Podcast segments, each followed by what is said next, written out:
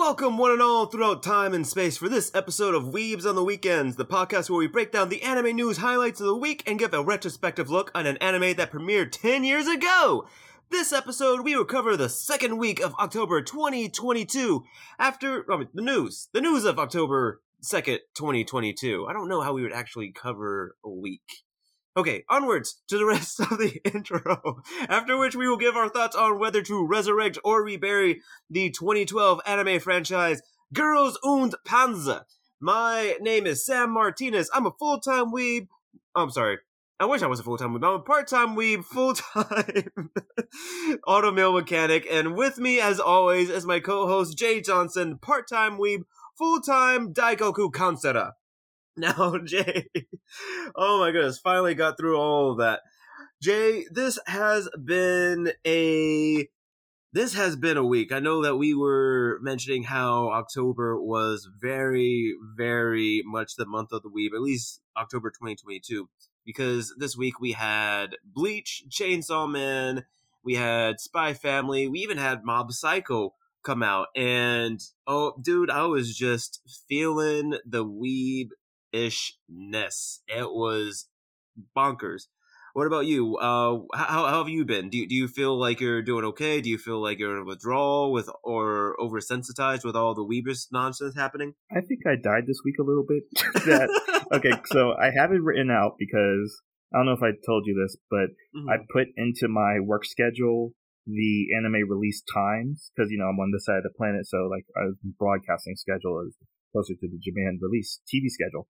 So even with uh, some hours I was teaching in my 12th grade class, I was like, "Hey, um, uh, a uh, Chainsaw Man just released. Do you mind if we watch it?" so I stopped class and watched Chainsaw Man with the 17 uh, year olds plus. But yeah, so I have 11 animes anime, anime episodes I watched this week. So uh, Damn. I have the schedule in front of me because I thought it was bonkers, but I was dedicated to at least try it out for one week. But I watched all the episodes as soon as they premiered. I just dropped whatever I was doing, work, uh, cooking food, whatever. Just I was ready for it. But let's see. So on, let's go. Let's start with Friday. So Friday is Mob Psycho. Yeah. Saturday is I'm a Villainess, so I tame the final boss. On also still on Saturday, Blue Lock. Then on Sunday goes Welcome to Demon School Iruma-kun, uh, Spy Family, Witch of Mercury Gundam, on Monday, it goes to Bleach and My Hero Academia. And Wednesday is Chainsaw Man, Human Crazy University, and Eminence and Shadow. So I had a full week week of stress and work, but I think it paid off because now I know what I'm definitely not doing this week coming up. I'm definitely not doing it again, and I'll let you, you know you know who to drop, you know who to keep up with. Yeah, exactly. So I have a little bit more of a stringent schedule after this week, but I'm glad. Yeah, October is shaping up to be like one of those memorable months, like in the past history of the anime community, because we're just like yeah. overflowing with choices, and even from what we just mentioned, there's like a lot of reoccurring seasons or you know continuation seasons of popular franchises, and even like the first slam dunk movie is coming out soon as well as oh i haven't heard about that that's good so so so you drop it down to 10 that's all you got to do yeah i'll probably drop it down to 5 but yeah i'm not gonna lie though like because i would get messages from you through the week and I would be butthurt because I'm there, like I just left the room with a patient, or I'm about to go into a room with a patient. I would look down at my phone and I'll get a message from you. It's like, "Hey, Chainsaw Man just dropped. I'm like, this mother sucker. it's like he can he can sit and watch this, but I'm here and I have to see people. I hate this. but no, um, uh, th- th- those were very very helpful because, like you said, there's just so many anime I have forgotten uh, about Iruma-kun and uh, Shino- uh, Shinobi uh, Ittoki. I uh, forgot about that until you just brought it up. That one's pretty good. I think I'm maybe two episodes behind on that. I need to uh, get back up on that one. And uh, last night I saw the final, uh, f- sorry, the season finale for She-Hulk, and boy, it's oh my goodness. So I would what Now, don't even mention other things outside of anime yeah. because Werewolf okay. by Night okay. dropped as well this week. Yes, yes, yes. I need to watch Werewolf by Night. Where was oh, this promotion? Goodness. Where was where was the notifications? Disney? I had no idea that was getting dropped so soon, or at least like because they announced it earlier this year, but it kind of just went under the She-Hulk, like you know, Daredevil kind of. Um, yeah, I I think I want to say they it might have been because I know that with Moon Knight they were they were dropping a lot of hints for Werewolf by Night or at least homages or Easter eggs for it because there were some places where you can get a QR code while watching an episode and you can download a Werewolf by Night uh, issue. So I don't I don't know like again like that's not necessarily as you said marketing it or hyping it up, but it is like sort of like sprinkling out there. It's like hey, Werewolf by Night, Werewolf by Night, subliminal messaging. But um no, as as you said like it, watching anime all, all that was going on is enough as it is, but then you still have like some of the American stuff like the uh, uh, Game of Thrones, uh, House of Dragons. You have the Lord of the Way. Oh my goodness, I forgot. I hadn't watched Lord of the Rings. I need to catch up on Lord of the Rings, Rings of Power. That one's been pretty good. And Rick and Morty. Rick, yes, Rick and Morty. Oh my gosh, I have not been able to watch Rick and Morty. Oh. All right. So again, time codes, descriptions. We are transitioning to the news right now, and our first bit of news um harkening back to the days of old with our podcast i'm going to hit you with some sad news and then we're going to go to a little bit lighter news so let's see the sad sad news first we had recently learned of actress angela lansbury patching, passing away at the age of 96 and Angela Lansbury, she's uh, well known for being in the live action TV show Murder She Wrote. She was also in The Manchurian Candidate. And for weebs or people who just don't watch old British crime dramas, one thing that you can recognize her for is uh, her voice as Mrs. Potts in Beauty and the Beast. And she is also uh, noted for a voice actor role in the anime uh, movie The Last Unicorn. And she was well acclaimed. She was um, re- received a lot of awards, and it's uh, it, it was just interesting seeing because I've always seen her as like the face of Murder She Wrote, but I didn't realize that she had done uh, voiceover work as well.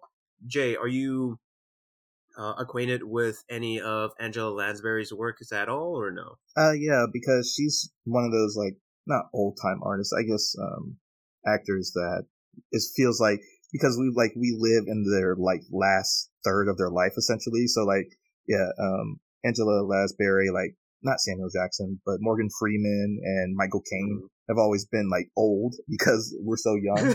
so yeah, yes. Murder She Wrote is like what she's like known for in America, but like she started back in the 1940s, like as a stage play oh, actor, oh, wow. like with Gaslight and what's Gaslight was like the accompanying um, stage play with like My Fair Lady, and she has like so many roles. Like one, she knows she's of course Miss Potts from Beauty and the Beast, but she was also like in um, Anastasia or Anastasia, as well mm-hmm. as Fantasia 2000. So like she dabbled enough in voiceover work to like reach into like this new generations that you can recognize her voice. But yeah, Mrs. Potts is probably what she's most famous for. But like you said, like she's wildly acclaimed actor. Mm-hmm. But yeah, it's kind of just, you know, it's one of those, you know, you always forget when, oh, well, sorry, I'm kind of rambling because like she's such a prolific figure and she's done so many outstanding like roles throughout her life. And even she's uh, credited in the upcoming, um, Glass Onion, the Knives Off, Knives Off, Knives Out, Knives Out mystery. Yeah, yeah. So she's that was her last credit role. So she's with she's been acting for sixty plus years, and she passed away at ninety six. So she had a well, she lived a very good life, I think, or at least from you know, a performance standpoint. I feel like now that you mentioned it, she'll probably get like something posthumously uh, for Glass Onion. Um, and usually when somebody is as old as she is and she's still and they they are still acting, usually like their skills like really shine in the craft, as you mentioned with Morgan Freeman. And I'm trying to remember. Uh, there was another uh, gentleman.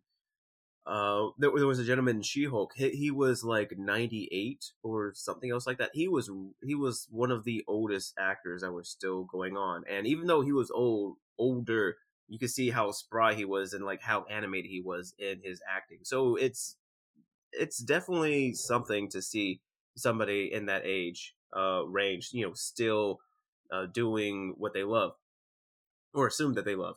And it, uh, real quick before we go on to our next story, uh, just wanted to mention that she was also Mrs. Potts in the Kingdom Heart games. So you know, just just touching on that a little bit uh, for our uh, weeb culture as uh, Kingdom Hearts is that mishmash of anime and Disney goodness that we have. Now, on to a little bit happier news that we have. Well, I, I guess th- this this news is a little bit uh, for me here, Jay, but we have heard that Hunter Hunter is coming back, baby. Yes, the manga itself and we have gotten word that the newest chapter for Hunter Hunter will drop on Shonen Jump on October 23rd. Uh, well, that will be the English version, but it would be, yeah, it will be October 23rd of this year. And it is really a happy day because the manga was on hiatus since September 2018 and oh my gosh, I am excited for it. I'm not a I haven't read the manga yet. I need to because I think it was around the Dark Continent was when I had stopped reading. I need to get back into it, but I feel like if he's going to keep writing the manga, that they will end up picking the anime once again. But Jay, what are your thoughts on this little bit of news for Hunter Hunter? Yeah, it's just one of those stories of like, oh yeah, Hunter Hunter still exists kind of things, and it's just like uh, I looked into like officially looked to the the anime encyclopedia of modern Japanese animation, and I was like, and it talked about if you pronounce the X or not, and it actually did oh, a yes. very good, not a thesis, but it did like like the history of pronunciation and why X's are present in some titles. So it's not Spy X Family. It's just Spy Family. So thing with like a high school DXD, just say high yeah. school DD. I was like, I've never heard that before in my life. But yeah, um, it's been known to go on hiatus, uh, Hunter Hunter. I, I think it's like recorded like seven, like monthly long or, um, uh, season long hiatuses because of the author's Togarashi, or is it Togashi? Togashi? Togashi. Uh, yeah, because he has immense back and hip pain. So like a lot of the times like really? he's yeah he's accounting like working like on his sides and like drawing on his sides. That's why he's been on this four year hiatus most recently. But yeah, I um, think it's a really interesting that one if he's actually going to be able to close out the story how he wants, or given his age as well as how long the hiatus has been this time, is he just going to wrap up the story in a very compressed brief way. So yeah, see how this is going to turn out. But yeah, we'll talk more about this when more news comes out about it. Yeah, you're right. I'm I'm not gonna lie. I feel like uh, I've I've only seen like some of the jokes online um in regards to him and his hiatuses. That uh, the reason why he doesn't write Hunter Hunter as much as he wants to is because he doesn't necessarily have to because he's married to the uh, to the creator of Sailor Moon, uh, Naoko uh, Takeuchi and it's just like yeah you know you're right. Like if you're married to like uh basically um uh manga royalty it's like you don't have to work as hard um for your own work you know? But uh i didn't realize that he liked to draw a certain uh, way um so it sort of makes sense that he would do that oh it's just accompanying fact that he also is responsible for yu yu hakusho which is like up there in sales numbers with Dragon Ball and Dragon Ball Z. Mm-hmm. So it's like he's already got it made, and then he went on to he's like set. the second. Yeah, he's already set. So yeah, it's not more of him living off his wife. It's just that he's already created this like quintessential shonen title already, and he's just trying to pursue a second kind of title for himself. So it's just interesting. Yeah, because like you have the anime from the '90s as well as the 2011 version, which we didn't talk about last year because again, it's a lot to talk about with Hunter Hunter in a very short time. We didn't want to give like any false information or do disservice to it, so we skipped out on it. But yeah, it's like mm. um, wishing him wishing him well, but yeah, you know, Hunter Hunter is really good where it is now. Oh, definitely. And uh, it seems like at first it was sort of under the radar, but now it is a lot more mainstream. And I'm not gonna lie, I like how you you sort of like put me in my place there. It's like, excuse me, sir, put some respect on his name. He did Yu Yu Hakusho. He's not some freeloader. but as always, uh, like you said, like um, it's good to hear that he's at least uh, coming back to Hunter Hunter and trying to uh, at least uh, continue his work. So hopefully, we'll be able to see how he finishes how he finishes it moving forward. And a little quick thing, uh, on to the next bit of news. Uh, we were, as we mentioned earlier, some of the new anime that came out. One, one of them being Chainsaw Man, and I know that you, being the huge cinephile that you are, I am assuming that you really appreciated Chainsaw Man's intro, and I sort of wanted to get your thoughts on why, or or or on on the intro, and like how many uh, references uh, to movies that they did uh, in in the intro. Like, did you what, what did you think about it? Right, because like it caught me just so off guard. Because I didn't even so like I watching it in class with my students. I wasn't really like nobody was prepared. well, yeah, yeah, but I was like more like I was also being like, okay, how bloody is it going to get the first episode? How inappropriate it was going to get? Because like all of my 12th graders are six or 17 and plus. So I was mm-hmm. like, okay, uh, I know this feels wrong, but I still really want to watch this anime right now. um, so I was like really on guard. So like even in the moment of watching the opening, I was like not really paying attention. And the only thing I really yeah. saw that caught my attention was the Big Lebowski, um, ball rubbing scene, like yes. when they're jiggling it inside mm-hmm. their wrappings, which is a very iconic scene from that movie. So that's the only one I saw in the first viewing, and then I went back after um, you pointed out to me, like with the news story. Oh, did you catch all the other movie movie references? And I was like, no, I did it. so uh, when I went back to watch it again, I was like, man, I missed a lot. So uh, there's a lot of references to Quentin Tarantino movies, and I don't know if Fujimoto, the creator of Chainsaw Man, is a big movie nerd or someone at MAPPA is a big studio uh, movie nerd, but I couldn't find any of the credits for the opening, like specifically separate from the animation as well as the storyboarding. So I don't know who to shake their hand and like say, "EG, good, good, good sir," about this. But yeah, a lot of Quentin Tarantino's from Pulp Fiction to Once Upon a Time in Hollywood. There's a Coen brother Coen brother shout out to um, No Country for Old Men. Mm-hmm. And the last one I saw that I really recognized was uh, Fight Club, where there's this golden ball that I think Power hits. She hits with her yes.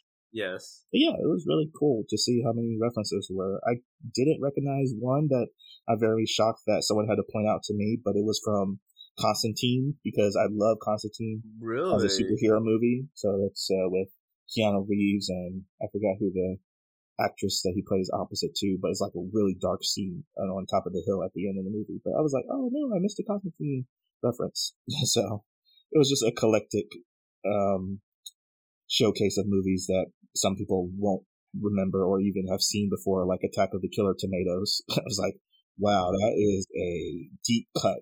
No, no, that, that, I didn't realize that there was a Constantine one. I know that um, I, have seen a couple of articles uh, for this, and the thing that I liked about it was that some of the articles I found, like they found different references, right? Like you, they did like one did the Reservoir Dogs and another one did the Big Lebowski, but like they all like they found different movie references. There was even one article, excuse me, that had where Power she was on the beach and she was in the bikini and how her name Power was underneath her. The font that pow- that that word was in was in the same font that uh, Thor: Love and Thunder uses.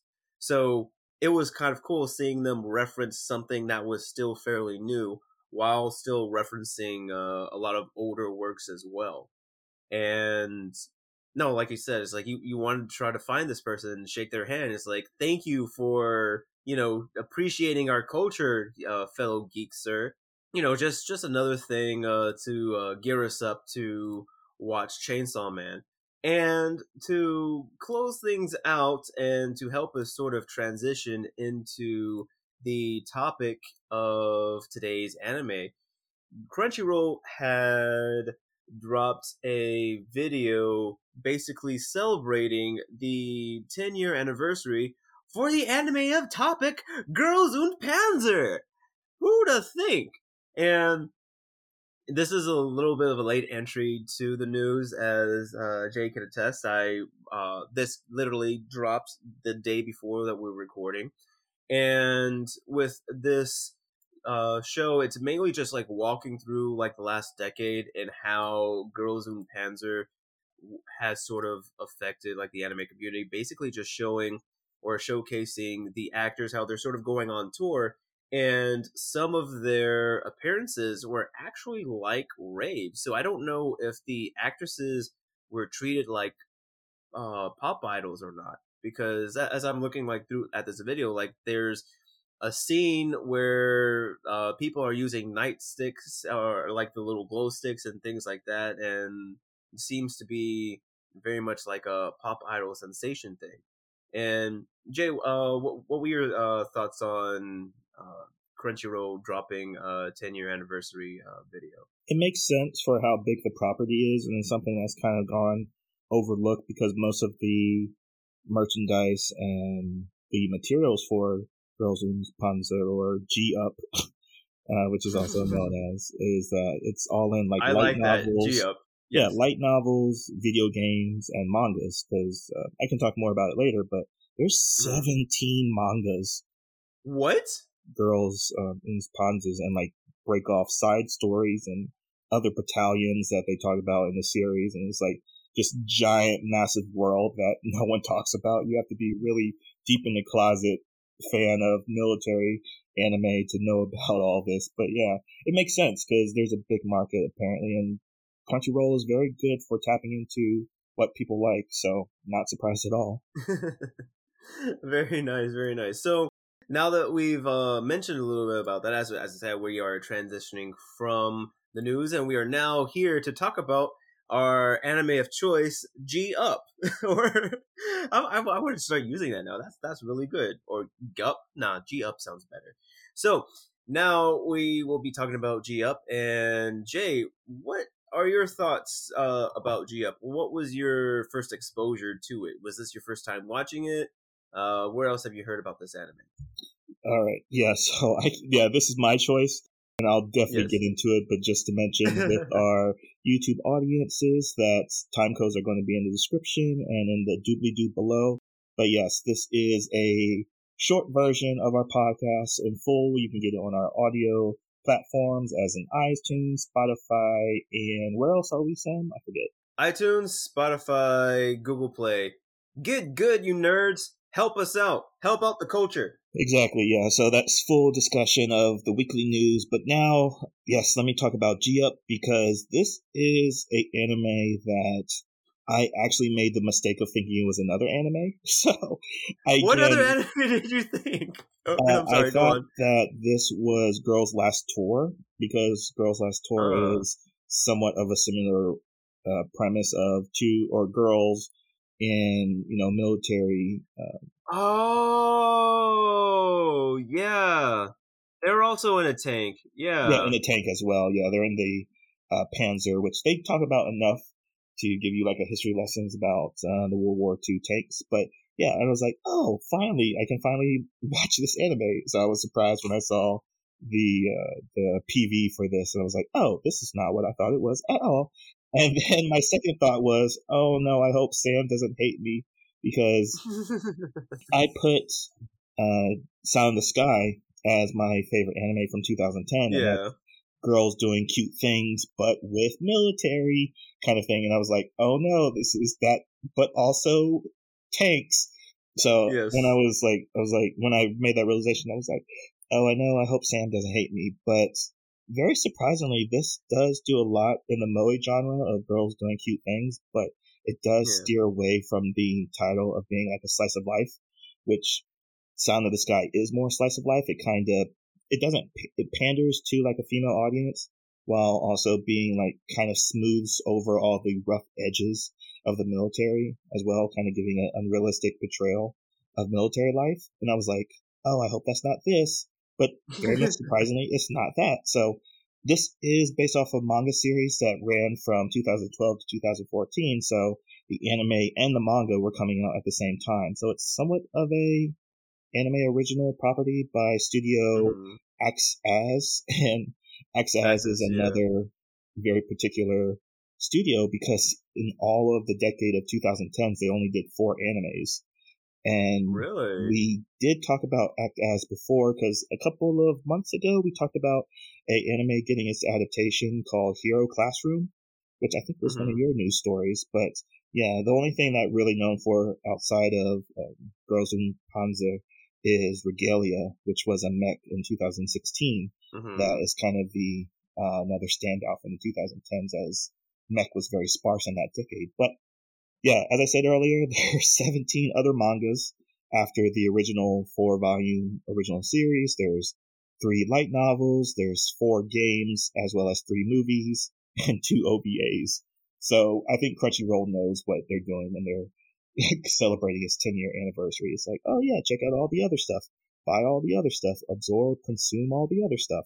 But speaking about the anime, it premiered back on October 9th, 2012. So we're just around the 10 year anniversary. So it mm-hmm. originally had 12 episodes with two recap episodes and it's available on HIDIVE. Rating is TV 14 and it's in the genre of military, comedy, and sports. So before I get to the premise, Sam, how how does this compare to Sound of the Sky for you? Let's start. I would say like I I'm not gonna lie. I'm low key glad that it's not necessarily like uh, that. That I'm glad it's not uh, Girls on Last Tour because Girls on Last Tour it seemed more slice of life, like um, Sound of the Sky was. And as you mentioned before, with uh, the themes or this genre, this really does feel like a sports because the main characters in this series they are in this club called Tankery where it's like airsoft, but like in tanks, and there are actual competitions. So it feels very much like it feels like Robotics;Notes in a way, right? Because they are actively competing. They're trying to upgrade their tanks. They're trying to maintain their tanks. They're trying to learn teamwork, things like that. So it feels like there is a direction rather than just like, oh, I'll just meander throughout town, maybe in this tank maybe find some food. And, you know, like that story has its place elsewhere. But I do prefer this setting a little bit more. Okay, I'm glad because I was like, after watching the three episodes, I was like, oh, this is a tournament shonen arc. because, uh, yeah, let me go through the premise because it's a very interesting take on something that feels very anti-Japanese in a way. So, in this this very fictional world, it's a sport that turns basically the art of tank combat, or as you said, Sam, tankery, into basically this cultural, social practice by girls or young girls for the status of like elegance. It's kind of in the same vein as like tea ceremonies, like part of Japanese culture. But essentially, it's called sen uh, sen shado, where mm-hmm. the it feels also it also fills into this role of as a martial arts as well. They use the word martial arts as well because the main character's family is like a practitioner of this combat form, and she kind of is traumatized by her family because they have this like very high status and elite status, and they kind of think of her as like the black sheep of the family. So she transfers to a mm. new school where there's no practice of tankery going on, but then the student council, being all powerful, pressure hers and force hers into creating a Tankery club. And that's the base premise of it. And it's very shonen with like the first three episodes where it's get the team together, show off personalities. Oh no, there's a tournament coming up. so it's really interesting that even off the bat of the first three episodes, I was like, okay, one, it was scheduled for 12 episodes, so it's a very controlled uh, layout of pacing and structure to the story, as well yeah. as it only has four volumes, which is like the perfect amount for a 12 episode series. So it covers the whole run of the manga or the original manga as well. So it's tightly controlled with its characters and its pacing. So the first three episodes are like very standard. Like they introduce Miho, the main character girl, with her mm-hmm. new friends of uh, what are their names? Right here, it's uh Yukari, Mako, Hana, and Saori. Right. So the five main positions in a tank is the commander, the gunner, the loader, the radio operator, and the driver. So all girls have a different role. And yeah, like you said something very funny about it kind of placating to like airsoft somewhat. But also in the first episode, one of the girls gets knocked out because of the artillery that they're using is real.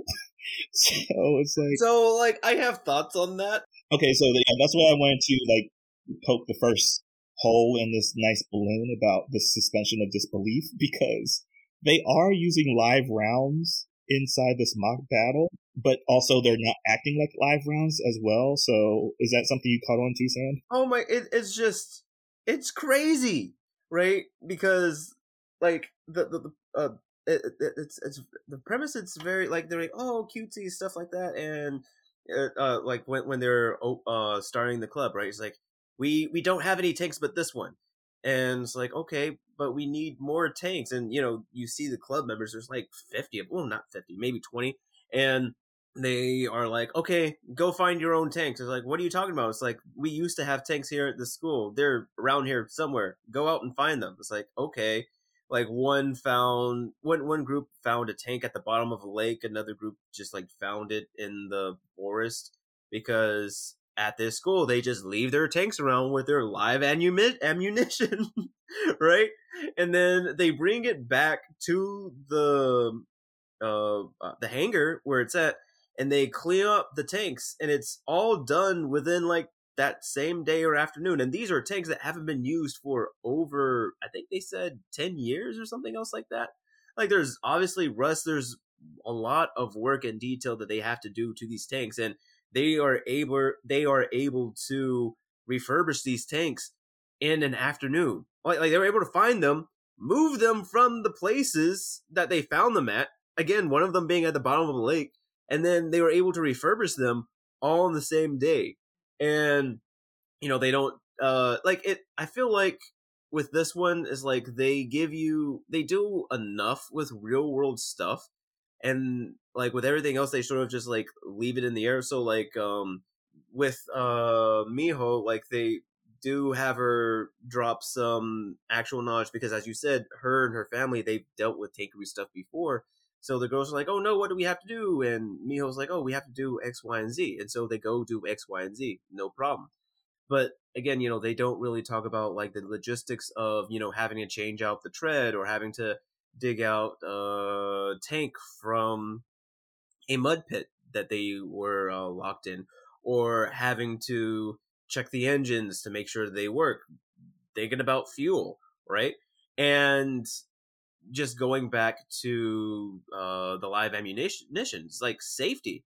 I mean, I would say like the closest thing that you could probably do, like with that tank, like try to be safe, right? You maybe can do, say, rubberized ammunition so that people don't get hurt, but you can still get hurt that way. The closest thing that I think that you could probably do is like maybe just use blanks and sort of laser tag type stuff, because there was a place near me that was called Tank America. They're not open anymore because they ended up uh, closing during the pandemic. But one thing that was kind of cool about them was they used real weapons, but they had retrofit the weapons to where uh, the magazines were CO2 cartridges. So you have to, so you have the weights and you have to load up the weapon with an actual magazine. But when you sh- and when you shot, you got kickback, but because it's a C- it's CO2, like they're just pushing out air but the gun is also fit to be sort of like a laser tag gun. So you can shoot, you can hit somebody with a laser, and, but you will still feel the kickback and you'll still feel the weight of the weapon. So you can probably do something like that with their tanks, and you don't really have to worry about safety.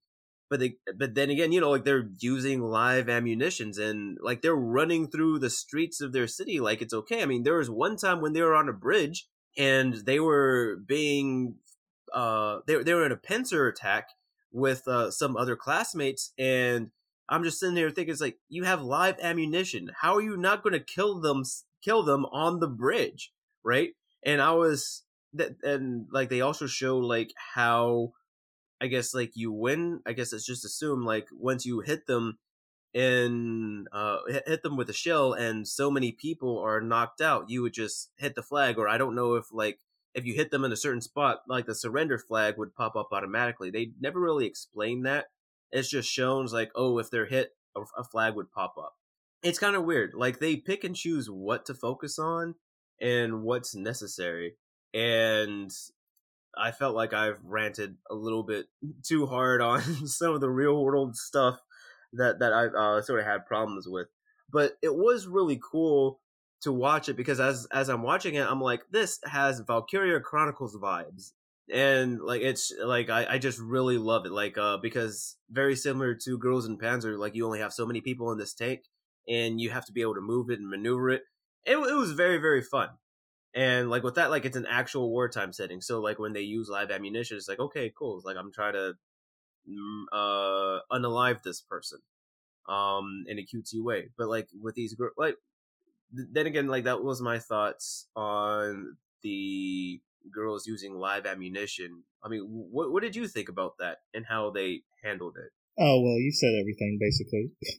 um, it is a very small moment because it is a very it's, it takes up the later half of the second episode and then the starting of the third episode. But again, mm-hmm. it's a mm-hmm. very small nuance thing that, you know, can't really be covered in a 14 or a 12 episode, like, cause it's not shop talk centric. It's more of a battle, yeah, I would say, I guess a like battle that, that, shonen, yeah. essentially, where they're glossing over like the real world implications, but the real world implications of it is more about what is the cultural impact of girls getting into military service? Because in America, we have like ROTC, which is a military yeah. service, and even with some of the training that recruits can do, even as um, uh, not volunteers, yeah, volunteers in the military, they do have live round exercise, but this is kind of just focused on that um, portion of it. So it's very interesting that they don't go into the shop talk direction; they go into more of the glossing over direction from a narrative standpoint because each of the girls have like their own kind of past history with this culture as well because like mm-hmm. Hana has her family's like as like florists or I forgot what the traditional Japanese art is where you decorate using um, flowers and like um, floral oh, patterns. But, oh, yeah, yeah. I, but I she has an interest in uh, tankery because you know that's her passion. And then there's like a fanatic you know the the like the tank junkie that or not tank junkie but the military junkie that you see in. Yes she has like that knapsack with uh, all the military stuff and it's like do you really pack that everywhere? It's like yeah just in case i need to go camping. Right exactly. So it's a very interesting story that you know maybe why it's caught on to a lot of Japanese audiences because it's very opposite to the demilitarization that happened with Japan after World War II. This is kind of mm-hmm. pro military in a very interesting way. So I'm assuming in future episodes we're going to see the girls again go against other Japanese schools and then go against schools from other countries as well. And like kind of that's going to be like the upward trajectory of the tournament arc. But the other thing that I thought very interesting was that the music being used. I don't know if you really caught on to the sound. Yes, but... bro. All of the fanfare. It's very in your face. Like as you said, like it's very, very pro military because you have the fanfare, even the propaganda that the uh, uh, president had uh, shown everybody. It's like how Tankery is like Tankery shows you that you're tough, that you're feminine, and that you'll be a good wife and it's like what? That's that's what all driving a tank means? And it, it's it's just they were just like laying on hard you know just say as you said like just being very pro military and it, it, it was very funny seeing you know that side of things. Right because like it's such a weird direction to take with one like Japanese mm-hmm. audiences, and two, and also with young girls, like kind of promoting that military agenda because tying it into their social credits, I guess, or social standing as well. Because oh, oh no, talking about uh, the music, their, school credits, their school credits, yeah, school credits, yeah, yeah, the music. Um, but yeah, about the music is that a lot of it is just uh, orchestral or an instrumental with military marches. You're like, where do I know this from? kind of vibe because you don't really hear military marches in like your normal everyday life, I guess. And, you know, being an American, you're like, oh yeah, I know how bugle uh, reveilles sound, but you know, it was like, it made me like want to look up the soundtrack, the OST for it, and like, oh, where is this from, and what is the history behind certain of marches? Because they're very, it's used very sparingly, just as like background sounds. It's not really mm-hmm. blaring in your face, so it's like a very subtle um, use of music here. But other than that, um, so like going through my checklist in my head. So sound design, characters, the story, and the animation. I guess we can talk last. Is that yes. because it's by a studio that doesn't do much? It seemed very appropriate for 2010, but also the CGI for the tanks was also 2010 CGI. So for the limited, you know, mm-hmm. exposure we had to the movement of the tanks, Sam, did it bother you enough to take you out, or how did you feel about it? The first scenes with the tanks where it was the media res that we had in the beginning where they are in the middle of the first exercise or the first um i forgot what it's called when a te- you go up against a team it's sort of like a practice match it's not a real match but it's can be treated like a real match but it's for practice i forgot what that's called. Uh scrimmage. It's like the first scrimmage match that they have against the other school. Um the tanks and or at least the tanks alongside the drawn characters felt a little mishmashed. It was cool what they were doing because you get a scene where you see where we have like this first person view of um Miho's position where they're rolling out and they're uh you're you're, you're looking at all the other tankers and the people in their tanks sort of like this 360 view as they're going forward. So, like I said, that, that sort of immersive uh, feel. I can see the shot that they were going for in 2010. That probably was really good back then, and kudos for them on that cinematography. But it's just like mainly the CGI on the tanks in that scene was not very good, even though like it's supposed to be like that shocking draw you in scene, right? At least like right now all the other subsequent scenes with the tanks, I don't know if it's because of like how jarring that first scene was, but it was more. I was able to accept it a little bit more. Um, I don't know if it's because I got used to it or if because it was jarring. Now, was that? Uh, did Did you have a similar um experience too, Jay, or was yours different? Well, I noticed something like very particular that the lot of the movements with the CGI was actually replicating how tanks move in real life. Again, mm-hmm. a lot of it's modeling. They're using, or at least in their third episode, they get to use the German Panzer, which is, or the German Panzer IV, which, like, again, you don't have to be a military buff about anything, but it's like the telltale German tank, essentially. Uh, the single barrel and, like, the, not crop top, I forgot how you have the opening at the top, but have you ever seen the movie uh, Fury, which had, I think, Brad Pitt and um, uh, what's a lot, uh, uh, well, the other Spider-Man, um, Andrew Garfield. Oh, Andrew Garfield, yeah, yeah, and a lot of other like high priority or high profile uh, actors in that. But anyways, yeah, it's just like the telltale German tank. But yeah, it's like all the in the the the scrimmage, uh, all the girls go after our main MCs, and like again, it's like mm-hmm. such a weird thing of these girls are just learning tanking for the first time. it's like there's no giant time skip, like you mentioned, like they clean up the tank and then you're just mm-hmm. right at it and like no lessons. And Miho is like competent in her job. Like she's a shows that she has, you know, the qualities of a genius in the field as well as a natural born leader. Mm-hmm. So it's nice on that. And then there's the tank fanatic that has like all the background for exposition sakes. Uh, if they need to drop that. But yeah, all the three other girls are just like doing it because they like, oh, this is kind of fun, kind of um, club activities, which is again part of the whole appeal of the moe genre. So yeah, it does lean uh, far enough away from the cute girls doing cute things because one, it one of the girls, I forget who gets knocked out, but she gets knocked out. oh no, it was Hana. It was Hana, and it, that was the same. That was the same one I was going to bring up because, she, oh, uh, her name's Hana, and her uh, family works in flower arrangement. Pun, but um, uh, one thing that was cool, like, or at least like funny, was like she seems like that cool sort of reserved personality, right? Like that sort of um, uh, uh, stoic uh, in a female um, uh, in a female light. But uh, when they shoot the cannon for the first time, or like the the turret, the, the main gun of the tank for the first time, she's the one that her eyes sort of glow up like uh you would see in One Piece, like whenever there's a mecha on the scene, like um she, she starts getting enthralled. And as they're choosing positions, Hana's like, "Give me the gun, please." I like it when things go boom. And it was sort of just like, we did not expect that for you.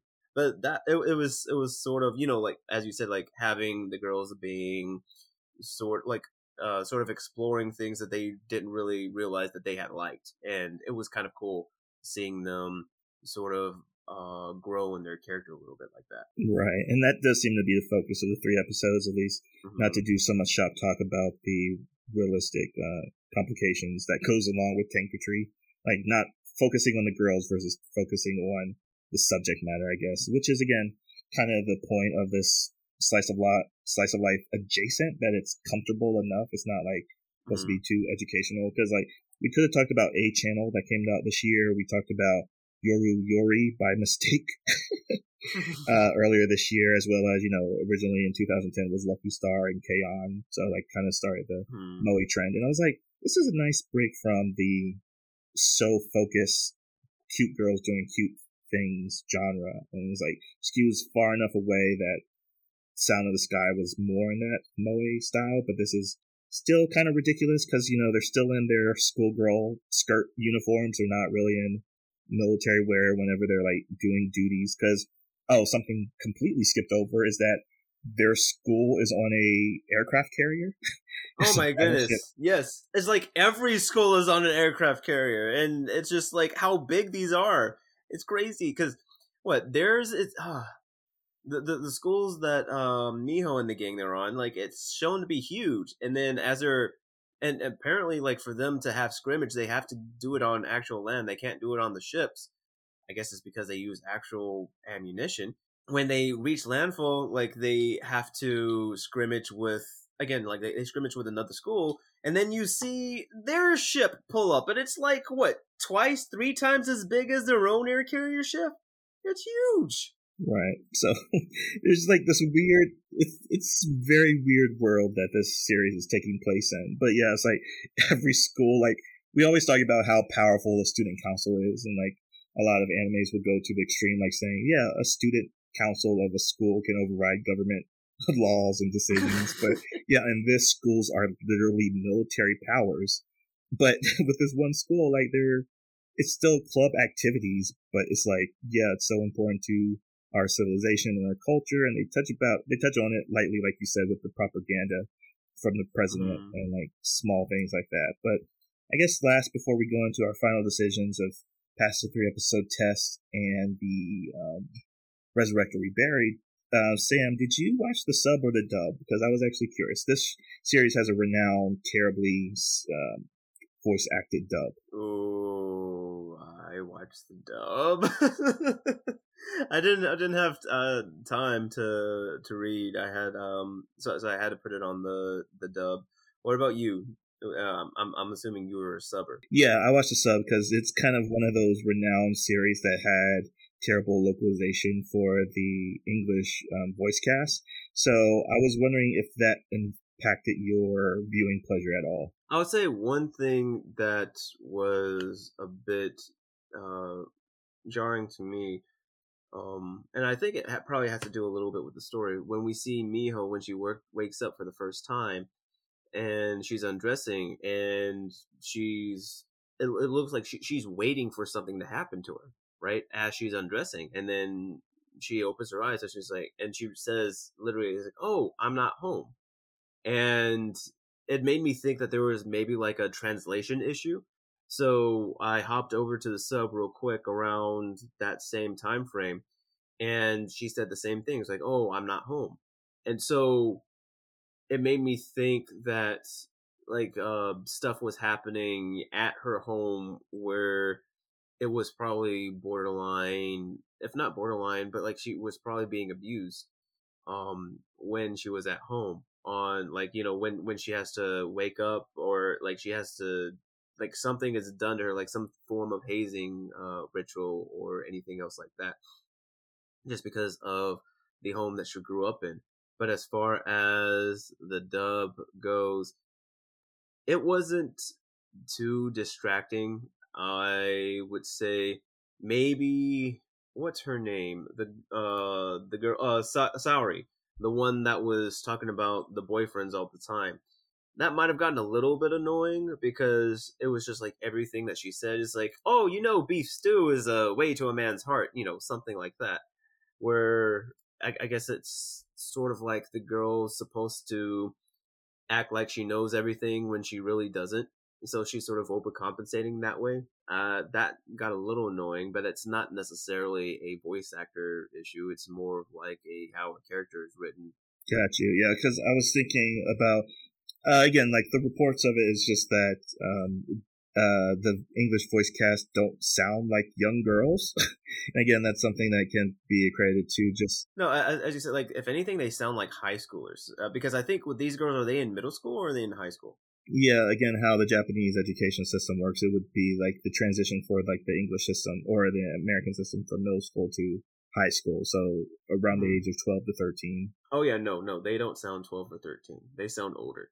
yeah, exactly. So again, like part of the Moe aesthetic is the cute girl, Moe, kawaii voice. And I think that was more of the complaint. It's like, yeah, you can't really imagine girls of this kind of level of participation in military work without separation of their Moe voice. So it's like it doesn't yeah. work in that kind of way. So yeah, that's just one of those things I wanted to or bring attention to. But yeah, for our three episode test, I'm going to say that it passed because at the mm-hmm. end of the third episode, they have their team together. Uh, Miho gets uh, positioned or appointed position as field commander. So again, like the schools have multiple tanks essentially and then multiple teams. And, you know, again, projecting what a tournament is going to be is going to be like a battalion versus a battalion, not individual tanks. And that already has some potentially troubling elements where you're going to lose like the focus on each of the tanks um, crews, and it's just going to be like over sterilized or over um, archetypal characters, and won't be a lot very much deep, profound characterization from the other characters. But you know, we'll see. Um, but yeah, mm-hmm. three episode test. I think it passed. How about you? I'd say it passed because it gives you enough. Uh, it, it, gives you enough mystery boxes to go off of. As I said, uh, Miho's past.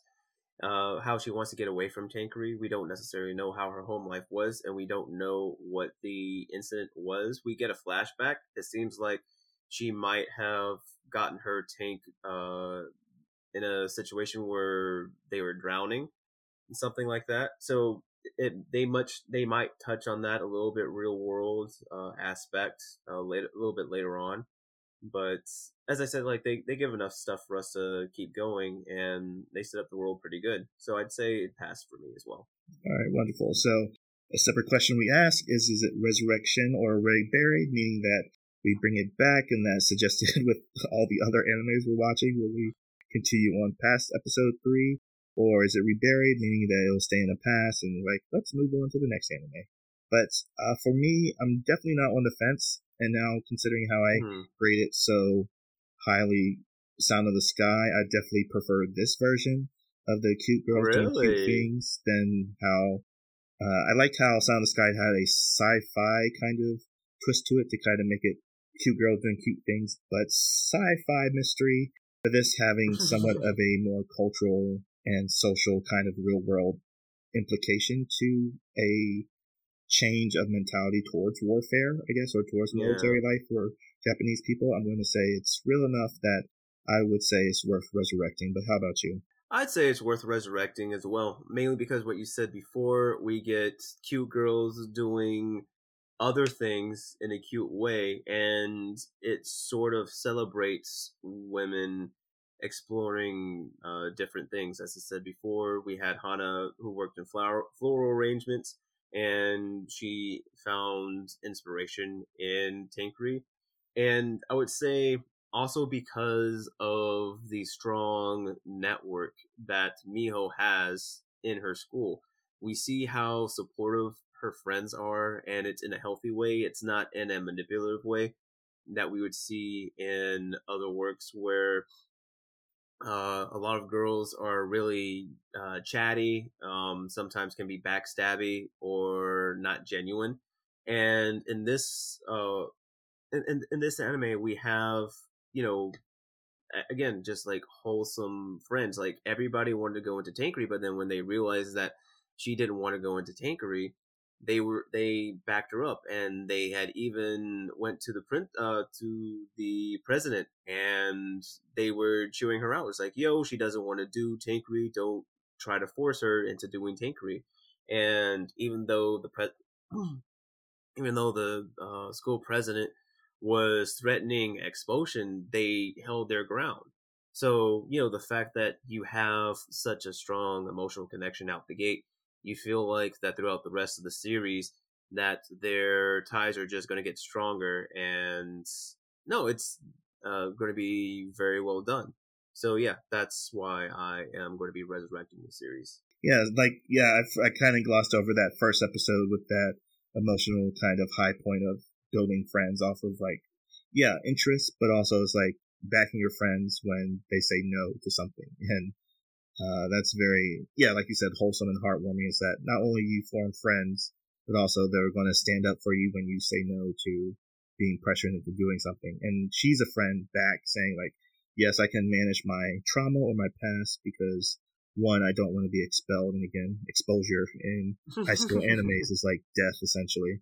And then yeah. there's like the top that it's basically probably just going to be another nine episodes of a tournament arc from any typical shonen and as well as grounded inside of some maybe some real world shop talk eventually down the line hopefully like with more exposure about the different kind of tanks and the armaments and like go into the tactics of uh, tank warfare on on a battlefield and probably get a little bit you know touched upon but not too intensely but yeah. But for right now, Girls und Panzer or G Up is a resurrect and a pass from both of us. Awesome. That is great. G Up has gotten a unanimous decision that cute girls can do cute things in tanks. That's amazing. Oh my god, I I did not think that I would just like sit here and be talking about cute girls and tanks and saying that it's actually pretty good. I, I don't want to be too quick to say like maybe I'll give um La- Girls Last Tour a try, but I feel like I don't know. I, I might have to uh, get get get a little bit more time before I try that because it seems like that's going to have like a depressing outlook or a depressing lens to it all. Um, but yeah, like uh Jay said, that was our take on G Up, otherwise known as Girls und Panzer resurrection from both of us, and it passed the three episode test from us. So go ahead, check it out. Let us know what you think about it. If we were right, if we were wrong, if we were a load of bunk, or if we know what we're talking about. Then listen along with us next time as we continue with our voice actor spotlight on the voice actor Yuki Kaji as we review yet another anime about children and their psychology in Shin Sekai, Shin Sekai Yori, otherwise known as From Another World. Now, Jay, what have you got for us today? All right. As it has some military theme, I thought it would best to either share some marches or some of the early American music from the 1940s, like Boogie Woogie Bugle Boy from the Andrews Sisters. But I was like, I'm not going to sing. I sang, or I kind of sang last time when I talked about Aladdin from Disney and doing that Opie original opening. But I just thought I would close with a very famous quote from one of my favorite anime characters from the Hellsing Ultimate Abridged series. Mr. Alucard says, Get that bitch a cannon. Bitches love cannon.